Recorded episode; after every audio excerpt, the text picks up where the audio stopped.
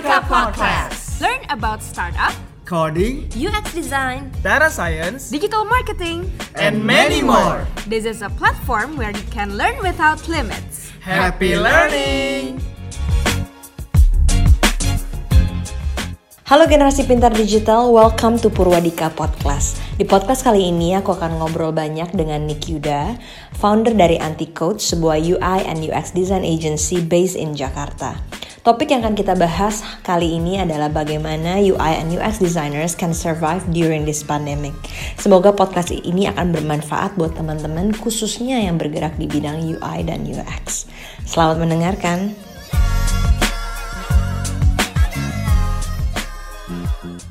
Hi Nick, Hai Mandy, how are you? good, good, good. Nah, mungkin Nick boleh ceritain sedikit gak eh, sama teman-teman Purwadika nih eh, Antiko tuh apa sih Nick? Apa Oh, sih yang oke. lo kerjain? Um, Oke, gue kenalin dulu kali ya. Uh, first of all, thank you nih this chance buat ngobrol. Biarpun sekarang kita ngobrol virtually. Iya, betul. Da- Oke, gue Nick Yuda. Gue sekarang sebagai founder dan CEO dari Anticode. Dan Anticode sendiri itu adalah digital experience design agency. Kita sekarang banyak fokus di UI UX design, UX research, dan kemudian web dan app uh, mobile app development.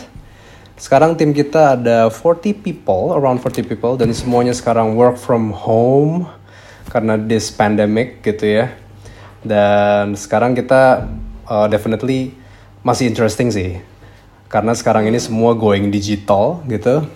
Dan nanti kita bakal cerita-cerita a bit lah mengenai ini semua. Oke. Jadi Anticode ini lebih lebih fokus bergerak di bidang eh, UI UX design ya, Nick ya. Yes. Oke. Nah, eh, so far gimana? Apa yang apa eh, Anticode sekarang hadapi nih during the pandemic? Um, so far so good sih ya.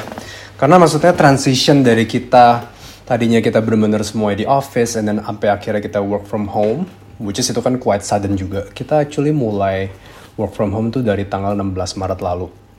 Dan so far transitionnya quite smooth. Karena kita sebelumnya juga udah terbiasa gunain collaborative tools kayak Jira, Google Drive, um, kemudian Confluence, dan semua task management juga udah terbiasa di sana. Dan kita juga udah terbiasa daily stand up, which is kita meeting every morning for 15 minutes or more, ngejelasin mengenai apa yang kita akan kerjain, apa yang kita kerjain kemarin, terus is there any struggle mengenai itu. Jadi so far dari segi operational is actually quite smooth gitu. Cuma ya definitely in general like we know business is slowing down. Dan since Anticode itu adalah agency dan service business, definitely of course klien-klien kita ada di industri-industri yang maybe kena dampaknya parah gitu. Let's say for example like F&B, kemudian tourism, itu kan dampaknya lumayan catastrophic gitu ya. Tapi kalau misalnya in terms of service industry yang kita jalanin sendiri di Anticode, maybe dampaknya masih mildly lah.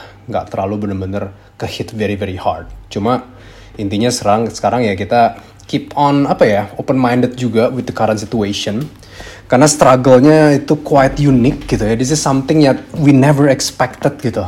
Even awal-awalnya kita juga berpikir kayak sebenarnya kita lagi mau bikin kantor. Kita mau bikin kantor baru. Kita mau expand. Yang mungkin bisa nge-house maybe 100 people or more gitu di kantor. Dan kita even baru ngerent satu space gitu ya buat expand kecil. Tapi kemudian tanggal uh, Maret awal hit this pandemic gitu. And then suddenly kita itu semua nggak kepake. And then kita harus work from home gitu. Dari yang awalnya gue berpikir wah kayaknya kita kalau misalnya mau collaborate and then mau nge- nge-produce a very good result maybe collaboration harus sangat-sangat closely nih gitu. Cuma ternyata pas kita cobain gitu ya I think it's quite working juga sih. Karena basically uh, during this pandemic ada positive thingsnya. Meet, meetings lu nggak lagi harus nge-spend waktu satu jam sampai dua jam buat jalan and then meeting for half an hour and then spend another one hour buat go back to the office. Karena kantor kita kebetulan di Bintaro kan. Well, kalau misalnya buat di sana and then meetingnya kebanyakan kliennya di Jakarta juga dan those time wasted di jalan tuh hilang. Yang tadinya Iya sih, sekarang macet ya. eh, macetnya tuh gone. Nah, yang tadinya let's say dua jam and then lu cuma bisa uh, ngelakuin satu meeting if it is short gitu ya sekarang mungkin dalam dua jam maybe lo bisa nge-finish kayak three meetings or more gitu. Karena semua udah tinggal oke kita meeting ya by um, apa uh, video conference or anything and then that's done. That is the good thing ya gitu. Kalau misalnya sekarang sih in overall that's the dynamic yang kita rasain pada saat di, di pandemic ini. Tapi kan kurang lebih berarti kalau misalnya dari 16 Maret ya tadi lo udah mulai work from home ya. yep Berarti kurang lebih udah satu bulan lebih ya Nick ya. yes satu bulan Sama lebih sih, kayak most most I think most businesses juga kayak gue juga mulai start udah close down tuh since 16 Maret sih kalau nggak salah 16 17 Maret lah. iya iya iya Nah itu kan tadi kan malah lu merasa dalam teamwork sendiri uh, lebih banyak juga keuntungannya, which is nggak macet ke kantor, terus udah gitu ternyata bisa juga efektif uh, kerjaannya dan yang lain-lain.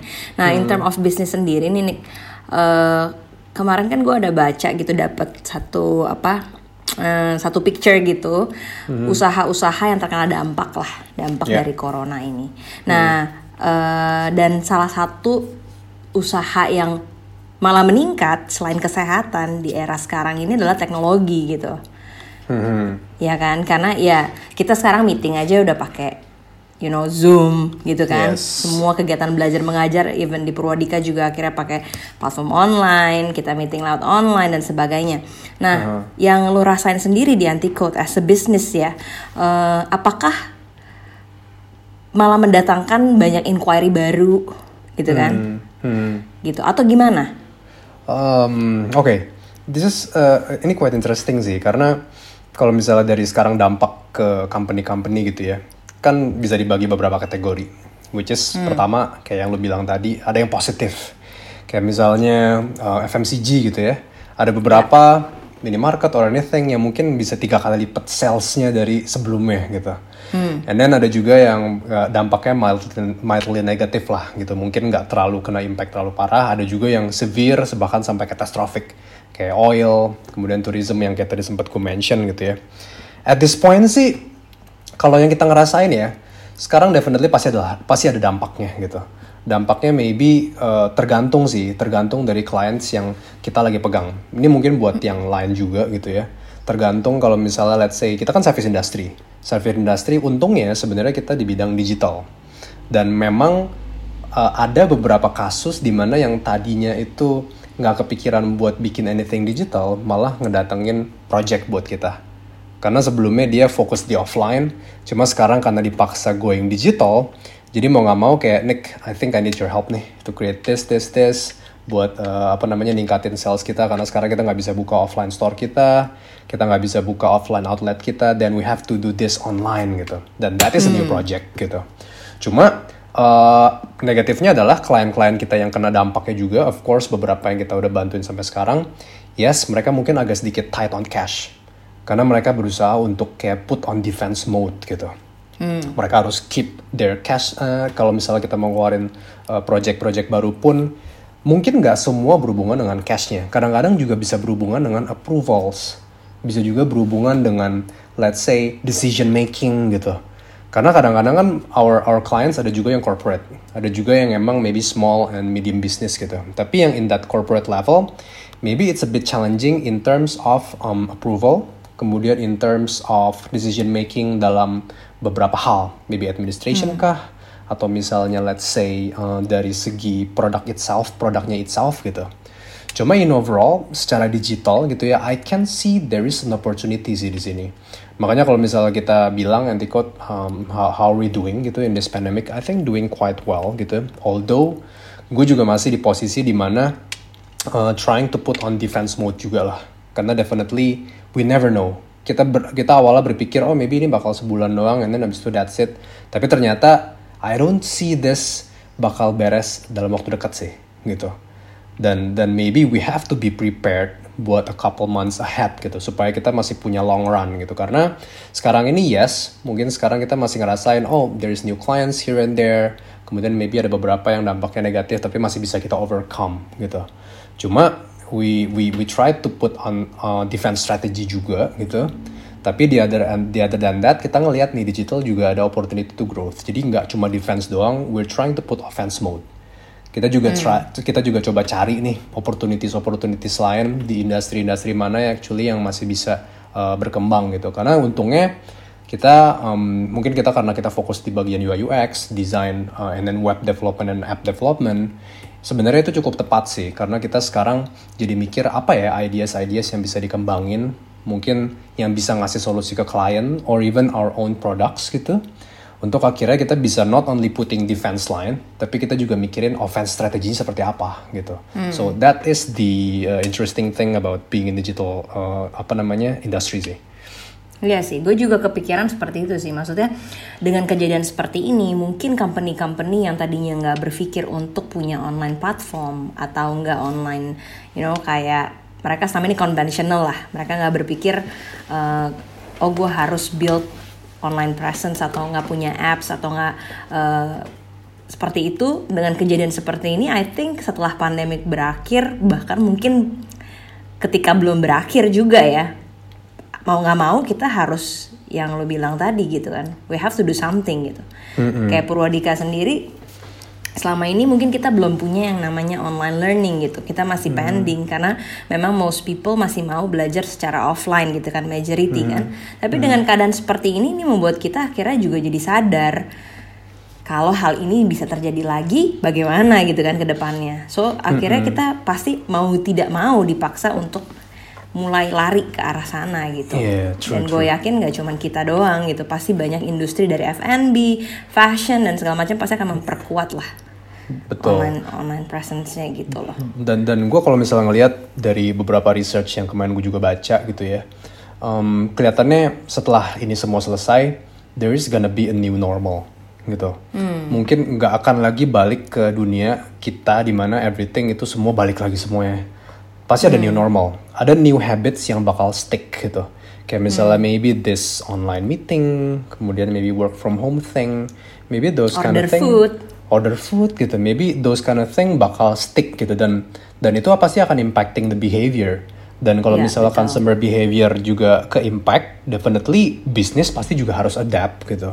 Betul, tapi other than that ya uh, bisnis harus adapt in terms of defense supaya dia nggak kehilangan customer dia or they go find out opportunity-nya apa yang bisa di-tackle with that new behavior gitu.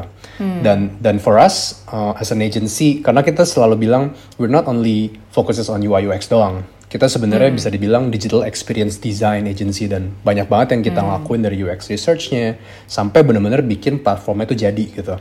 Uh, dan goalnya adalah it's not only putting putting the platform out there and then abis itu udah that's it. Tapi kan goalnya sebenarnya bisnis gitu. How this platform bisa generate more Oke. sales, how this platform bisa generate more engagement gitu. Dan itu yang interestingly sekarang ini kita masih bisa lakukan gitu di bagian sana dan kita mesti keep an eye on that juga gitu. Oke. Nah, ini yang menarik yang gue pengen tanya juga nih, se- se- karena kan since you're the business owner juga ya, eh, sekarang kan karena pros apa sih situasi seperti ini banyak banget proses hiring yang akhirnya di postpone, Iya. perusahaan-perusahaan pada hold nih untuk hire talent baru, talent digital. Nah, contohnya kan kayak kita punya program namanya Job Connector nih. Jadi which is uh, Antico juga salah satu hiring partner kita kan. Uh, Iya. set- uh, talenta digital kan sekarang waktu itu banyak banget diperlukan even developers, UI UX designers, digital marketer dan sebagainya. Dan memang karena kejadian seperti ini banyak sekali company yang kita nggak bisa pungkiri masih hold gitu karena mereka mungkin mau lihat situasi bahkan kan sekarang banyak juga yang di unpaid leave di PHK dan sebagainya Iya, banyak gitu banget. nah ini menjadi satu tantangan baru nih untuk untuk mereka yang eh, baru aja mau merintis karir sebagai UI UX designers gitu ya kan nah lu sendiri gitu melihat karir uh, UI UX designers nih sekarang dan ke depannya nih what do you think? Apakah ini masih apa ya prospeknya masih bagus gitu kan? Bagaimana nih? Um, kalau pandangan gue sendiri ya, uh, definitely impact secara general mungkin nggak ke cuma ke UI UX designer juga, pasti definitely bisnis yang slowing down kayak yang tadi gue bilang mereka put on defense mode di mana mereka trying to protect revenues, mereka trying to define budgetnya lagi, kemudian mereka juga jadi mikirin gimana cara preserve cash gitu kan. Cuma um, kalau gue misalnya lihat specifically kalau misalnya lo lagi ngomongin mengenai UI UX design designers gitu let's say in this case gitu ya, I think it will stay relevant sih. Bahkan bahkan menurut gue uh, I think it will be more needed gitu ya in the future gitu ya. Cuma maybe sekarang ini untuk sampai bener-bener oh bener-bener hot banget dan semua orang lagi cari segala macam mungkin itu bakal takes time. Karena sekarang kalau misalnya dari anti code yes of course kita masih actively hiring gitu. Karena kita emang uh, fokusnya ada di sana gitu kan. Cuma kalau misalnya company-company yang maybe it's not their first line of business pasti mereka punya prioritize uh, somewhere else gitu. Dan makanya kalau gue ngelihat sih for us as a UI UX designer it will stay relevant gitu ya. Tergantung mindset kita seperti apa juga. Karena for us for us to be honest buat as a UI UX designer gitu specifically UX lah gitu. Kalau misalnya UX sendiri itu kan luas banget. Itu combination of you have to understand the business you have to understand psychology you have to have user empathy and everything. Menurut gue that position is very very valuable for a company to have gitu ya. Cuma kalau gue ngelihatnya si company itu tergantung dari industrinya they have to know kan. Kalau misalnya this valuable position bakal impactnya apa nih in the short run? Karena sekarang mungkin orang lagi mikirin short term gitu. Karena aduh gimana ya gue hold dulu nih cash gue supaya nanti gue bisa survive in the next three months gitu. Bahkan beberapa venture capital ataupun investor investors and everything mereka tuh hold back their investment biarpun mereka tahu ada opportunities here and there gitu mereka trying to hold back their investment karena the first thing yang mereka coba pikirin adalah to survive karena kalau misalnya mereka can survive this gitu ya, oke kita bisa do more later gitu. Kalau misalnya mereka nggak survive, dan ya udah gitu, that's it. Makanya sekarang in terms of posisi UI UI UX gitu ya, itu definitely will stay relevant karena will be needed here and there. Cuma di mananya itu yang mungkin it's a bit tricky to find kalau sekarang at this point ya gitu. Cuma kalau Kita misalnya bicara saat ini of- ya, Nick, ya? Saat ini gitu. Cuma kalau misalnya in terms of skillnya and everything, I think it's gonna be very very valuable gitu. Dan sekarang pun di Anticode pun kan kayak yang gue sempat cerita tadi, there are more projects yang datang ke kita yang sebelumnya kita nggak expect gitu. Hmm. Cuma ada beberapa di industri yang maybe hold projectnya karena mereka Hmm. lagi trying to cash reserve. Menurut gue at Ya. this point sekarang mesti pinter-pinter aja sih uh, memposisikan Hmm. diri dan where to find the market gitu. Karena kalau misalnya kita ngeliat in general, of course lu pasti akan ngerasa, aduh gue sulit nih cari kerjaan nih semua orang lagi close their job position and everything. Tapi tergantung lu ngeliat di mana gitu. Kalau lu ngelihatnya di industri yang sekarang lagi ke impact very very hard, maybe of course lu akan susah gitu. Tapi kalau misalnya lu sekarang ngelihat di yang impactnya positif gitu, let's say e-commerce or maybe kayak um, apa namanya uh, FMCG yang mungkin ke arah uh, sana gitu let's say maybe bakal ada opportunity di sana. Tapi gue juga bilang gini di satu sisi yang lainnya adalah gue ngelihat banyak corporate yang sekarang maybe salesnya down gitu ya. It doesn't mean that they don't have money gitu menurut gue. They still have cash buat budget buat running here and there gitu ya. Cuma uh, apa namanya kita harus ngelihat aja dan that is an opportunity juga gitu. Not only for business tapi also for us yang bisa kita kasih solution. Cuma kalau misalnya in this case makanya kalau misalnya lo as a let's say for example as UI UX designer yang lagi mau meniti karir nih gitu I think it's very very important for you to sharpen the portfolios and then shar- sharpen what you can offer to the company gitu. Karena kalau misalnya lu cuma ngasih tunjuk, let's say portfolio, oh you can do this, it's quite nice, and then habis itu this design is good and everything, people mungkin akan lihat impactnya apa gitu. Nggak semua orang bisa ngeliat impactnya. Kalau misalnya sekarang gue sendiri um, yang menjalani anti code dari tahun 2012 gitu ya, gue masih bisa ngeliat, gue masih bisa ngekaitin gitu. Oh this one is good at uh, uh, at this uh, at this part. Gue mungkin bisa kaitin dengan bisnisnya di sini, and then oke, okay, I'm I'm gonna hire you gitu. Cuma pada saat kita apply, let's say ke industri yang maybe nggak terlalu familiar with this gitu ya, menurut gue that value tuh harus bisa dikeluarin the idea of you understand about business, you understand about this industry, you understand the the user empathy, you can help the company to do this, this, this buat surviving the situation, itu menurut gue bakal jadi something yang very interesting.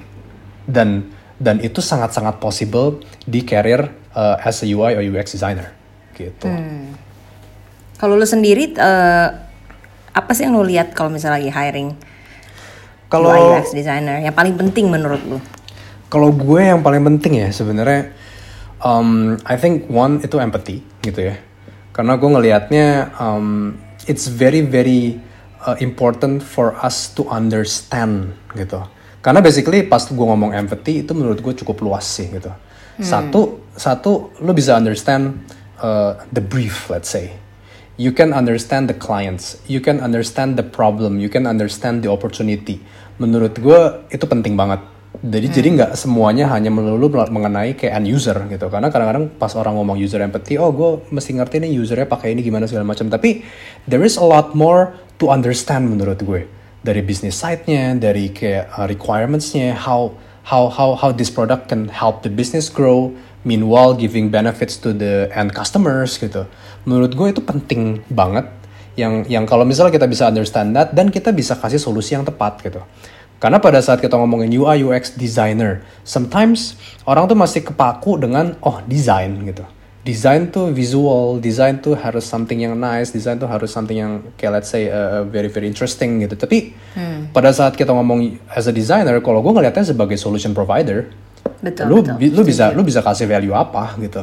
Kalau misalnya lu bisa understand the situation dan lu bisa empathy-nya itu bisa kuat dapetin uh, uh, uh, the real essence of the problem, then you can give solution gitu. Dan solutionnya maybe ya it's gonna be on point. Tapi tapi tapi nggak harus melalui something yang very very nicely looking gitu. Maybe yang on point gitu. Karena kan banyak banget gitu solution out there. Gua gua ngelihatnya that is the most important skill sih. Di luar itu sih of course ya pasti banyak banget di luarnya kayak UX writing lah, kemudian ada visual design, prototyping and everything. Tapi those uh, skills menurut gue itu akan melengkapi si empathy lo yang bisa lo latih sih sebenarnya. Gitu. Oke menarik. Tadi sebenarnya yang kita udah obrolin memang sekarang itu kalau misalnya gue recap sedikit adalah memang saat ini mungkin for companies banyak yang hold tapi tidak menutup kemungkinan juga mungkin eh, untuk talent yang bener-bener qualified banget yang bagus banget lu pasti juga nggak akan nolak kan Nick ya. True, itu yang gue ngeliat sih karena at this point gue sendiri juga uh, nggak dipungkirin put our defense strategy juga kan gitu. Gue mungkin nggak hiring as much seperti yang biasanya gue ngelakuin. Jadi sekarang gue lebih prefer play smart with the budget that I have. Karena sekarang gue berhadapan sama risiko yang cukup gede di depan Betul. Pada saat gue hiring dan there is also a risk juga kan definitely uh, gimana gimana lo bisa work collaboratively with the with the team members with the new team members addition to the team gitu dan dan kalau misalnya kita nggak work from home that's even easier karena lo di kantor lo dapat dynamicsnya lo dapat culture-nya and everything kalau sekarang Ya betul. it's a bit challenging gitu. Jadi gue definitely sampai sekarang definitely untuk UI UX ya, gue gue gue masih actively hiring. Tapi gue mungkin akan quite picky di mana gue akan hire someone yang exceptional gitu. Karena I need that exceptional uh, candidate juga untuk strive juga buat in Betul. situation gitu. Betul. Karena this is not a normal situation yang we face kayak every day gitu. Jadi challenge-nya setiap hari pun ada something new gitu. Jadi maybe someone yang kayak bisa giving more dynamics to the team, uh, kemudian uh, inisiatifnya cukup tinggi, and then they do have a lot of uh, great ideas dan kawan-kawan. Itu mungkin yang akan gue cari sih gitu. Jadi jangan khawatir untuk teman-teman UI UX designers nih yang mungkin baru graduate uh, atau baru belajar atau baru mau memulai karir. If you're good, pasti nggak mungkin enggak kalian pasti Yes. dapat kerjaan. Karena emang benar sih sebagai business owners juga kita juga nggak mungkin let go talent yang kita ngerasa memang dia bisa contribute a lot, apalagi especially in time like this ya, Nick ya. Mm-mm, betul. Tapi memang kita akan akan lebih sangat selektif untuk melihat karena memang situasinya sulit buat semuanya nggak cuma for professional for business owners juga ini tough tough Iya. condition saat ini ya Nick ya. It's, it's very tough sih. Gitu. Yes. Oke, eh, nah mungkin pertanyaan gue yang terakhir ya, eh, lu ada tips gak untuk untuk untuk mereka yang saat ini mungkin bener-bener lagi stuck gitu, Eh, mereka juga udah apply kerjaan tapi belum dipanggil dan sebagainya, apa yang harus mereka lakukan saat ini gitu? Kayak kemarin gue udah ngobrol sama one of eh, my our partner lah ya, untuk dia juga eh, apa sih, untuk headhunter Dia bilang untuk saat ini memang untuk UI UX designer dia sarankan untuk memperbanyak kayak portfolio, memperbanyak research. Sehingga ketika nanti dia uh, ada interview dan segala macam dia bisa offer. Apalagi yang menarik adalah bagaimana kalau dia bisa research keadaan seperti ini nih saat pandemi corona ini nih ya kan? Dan dia bisa bring the data and everything itu lebih relevan lagi tuh mungkin. Tapi I don't Iya, know iya. how about how about you? Any tips buat teman-teman UI UX designers yang sekarang lagi merasa stuck Eh, kalau gue ngeliatnya gini sih ya, um, definitely yang yang tadi lu ngomong mengenai learning new skills, kemudian enrich uh, ourselves gitu ya, menurut gue itu very relevant. Karena sekarang dengan kita work from home, lu mungkin akan punya lebih banyak waktu untuk self development gitu. Yang selama ini lu banyak excuses, aduh gue ada meeting di sini nih, makan waktu waktunya habis di jalan. Sekarang lu nggak punya excuses itu lagi gitu. lu lu lu bisa spend time untuk enrich yourself gitu dari dari dari apa skill skillnya dan dan gue ngelihat um, in this industry gitu ya UI UX industry gitu. I think it's interesting karena menurut gue skillnya tuh quite robust ya. Jadi ada banyak banget yang lu bisa pelajarin dan make that as a valuable thing gitu. Karena nggak cuma melulu mengenai designing secara graphic gitu, secara user interface, tapi in in terms of user experience dikit pun itu user experience aja tuh luas banget gitu. Sekarang you learn, you can learn about the industry, you can learn about even kalau misalnya sekarang UI UI UX, kalau misalnya ada yang mau learning coding, let's say, that would be a very very great addition to the skill set gitu. nah itu bagus Karena tuh. karena uh, karena karena sekarang basically beberapa designers quite reluctant to learn kayak uh, front end development ataupun anything yang related sama coding. Mereka udah terbiasa dengan comfort zone-nya. Tapi sebenarnya by you learning that gitu ya, you're opening up to more apa ya seakan-akan you mo- more world gitu. Lu jadi ngerti mengenai how how how people or how developers work gitu ya.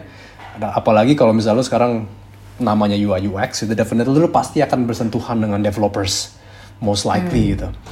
Tapi gimana caranya lu bisa even creating yourself your own front end uh, uh, uh, development uh, website or maybe uh, app that would be very very great. Dan kalau gue ngeliat sih itu yang bakal interesting. Jadi gue gue ngeliat kenapa gue suka di industri ini gitu ya. Gue sendiri juga kadang-kadang nge-coding gitu. Gue kadang-kadang juga nge- ngelakuin desain juga. Biarpun sekarang lebih banyak managingnya. Um, tapi the, the, the one of the reason kenapa gue suka di industri ini adalah karena lu gak pernah bosan gitu. There's there's a lot to put Selalu here ada yang gitu. baru ya. Selalu ada yang baru dan dan you don't have to be apa ya kalau gue ngelihatnya uh, lu nggak perlu jadi sangat-sangat uh, very very expert in that particular subject gitu ya misalnya kayak logo designing or maybe uh, prototyping gitu let's say oke you you can be at a certain level di mana oke I master this gitu. And then you combine it with another skills itu jadi skill yang unik gitu. Instead of lu bener-bener fokus ke satu skill yang oke gue mau spend time the the rest of my life ngerjain ini gitu. Tapi sekarang gue justru malah mengencourage dari tim-tim gue sendiri untuk uh, apa namanya di di Antricot soalnya kita ada juga kayak semacam self development program juga buat internal gitu ya. Kita sebutnya sih Antipedia gitu karena di situ kita banyak banget ada skill-skill yang uh, we try to break down skill-skill apa aja sih yang important gitu. Let's say for example designer. Mereka bisa belajar mengenai UX research. Kemudian developers they can learn about design gitu. Jadi those interconnected skills itu yang kalau gue ngelihat bakal jadi hidden hidden values-nya gitu. Dan dan dan sekarang ini menurut gue buat teman-teman yang sekarang lagi niti karir nih di di industri ini keep open minded aja kalau gue ngelihat sih itu. Karena sekarang the challenge is quite unique gitu ya. Kalau misalnya lu sekarang uh, apa namanya bingung gitu ya don't worry semua orang juga bingung kok. Jadi kayak jadi sekarang kalau gue ngelihatnya uh, just keep open minded just keep uh, apa namanya keep out of uh, opportunities gitu ya. Apa aja yang lo bisa bring value di, on the table then you can you can increase uh, yourself buat uh, self self development di daerah sana gitu. Ya di luar itu put up some good folio portfolios and then kalau misalnya mau nge-apply ke Anticode juga boleh. Kalau misalnya ada yang mau as an intern ataupun uh, full time feel free Iya. Kalau mau apply anti code nanti ya para alumni Job Connector Purwadika nih UI UX designers. Yeah. Makanya sekarang lagi lagi in times like this juga I'm thinking of ini sih preparing mereka supaya ya kesempatan ini maksudnya masa-masa ini mungkin dipakai untuk kesempatan buat mereka lebih elevate skills lagi yang kayak tadi lo bilang. Menarik banget sih kalau mereka udah belajar misalnya UI, UI UX design kenapa enggak gitu kan.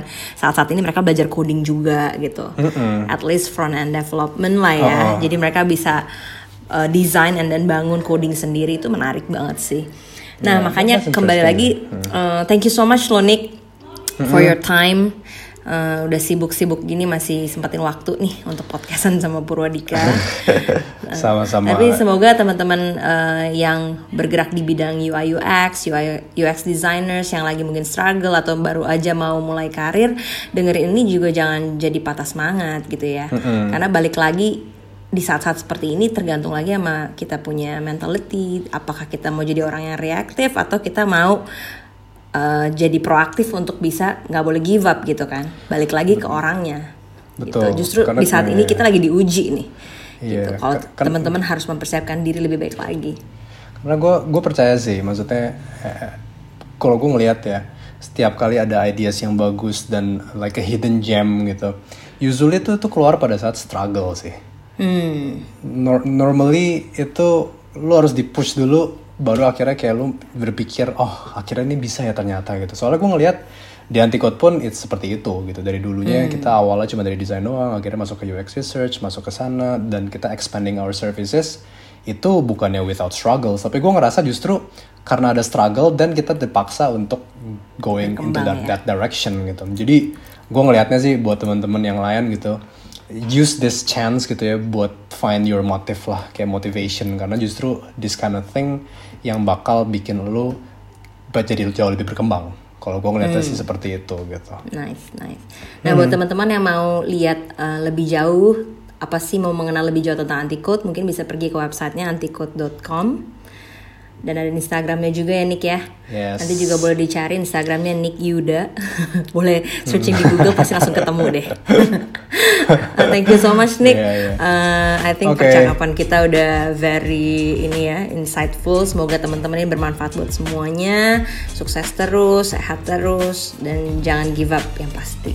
Yes, thank Sukses you. buat Antikot ya Nick ya. Yes, Tambah oke. maju. you too, you too. Ya udah. Oke, thank you. Oke, thank you. Bye. Bye.